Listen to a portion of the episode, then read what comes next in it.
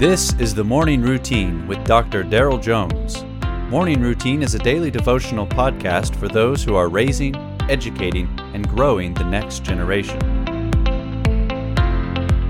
Your old buddy Daryl here with you this morning on December the 5th. Yes, you know, tis the season to be jolly. I hope uh, I hope that's working out for you. Uh, reading uh, this morning from Philippians chapter 4, verses 10 through 14. Paul writes, I rejoice in the Lord greatly that now at length you have revived your concern for me. You were indeed concerned for me, but you had no opportunity. Now that I am speaking of being in need, for I have learned in whatever situation I am to be content. I know how to be brought low, and I know how to abound.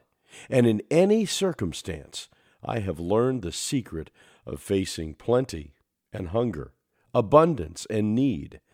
I can do all things through him who strengthens me. Yet it was kind of you to share in my trouble. Paul writes this letter to the church located in the first century Roman province of Philippi. In today's text, Paul thanks the Philippians for their financial support while he was in prison for preaching the gospel of Christ. Prison then wasn't like American prisons today.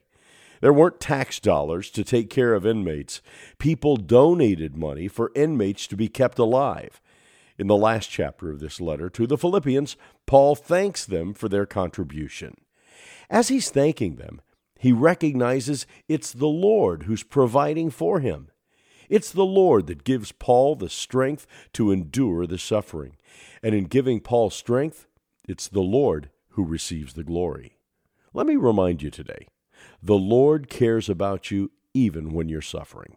Whether you're a church leader, an educator, or a troubled parent, He cares about you and knows your every need. He knows your heart and your motives. He knows the number of every hair on your head. And for some of you, that's a lot easier than it used to be. You can rest assured that the Lord who created the world cares about your every need and your every hurt. And like Paul's relationship with the Philippians, there are people God brings along your path just to help you walk the journey. Thank someone today. And thank the God who provides for your every need, including camaraderie. May God bless you today, and may you be a blessing to others. You have been listening to the Morning Routine brought to you by the Herzog Foundation and hosted by its president, Dr. Daryl Jones. For more information, please visit herzogfoundation.com.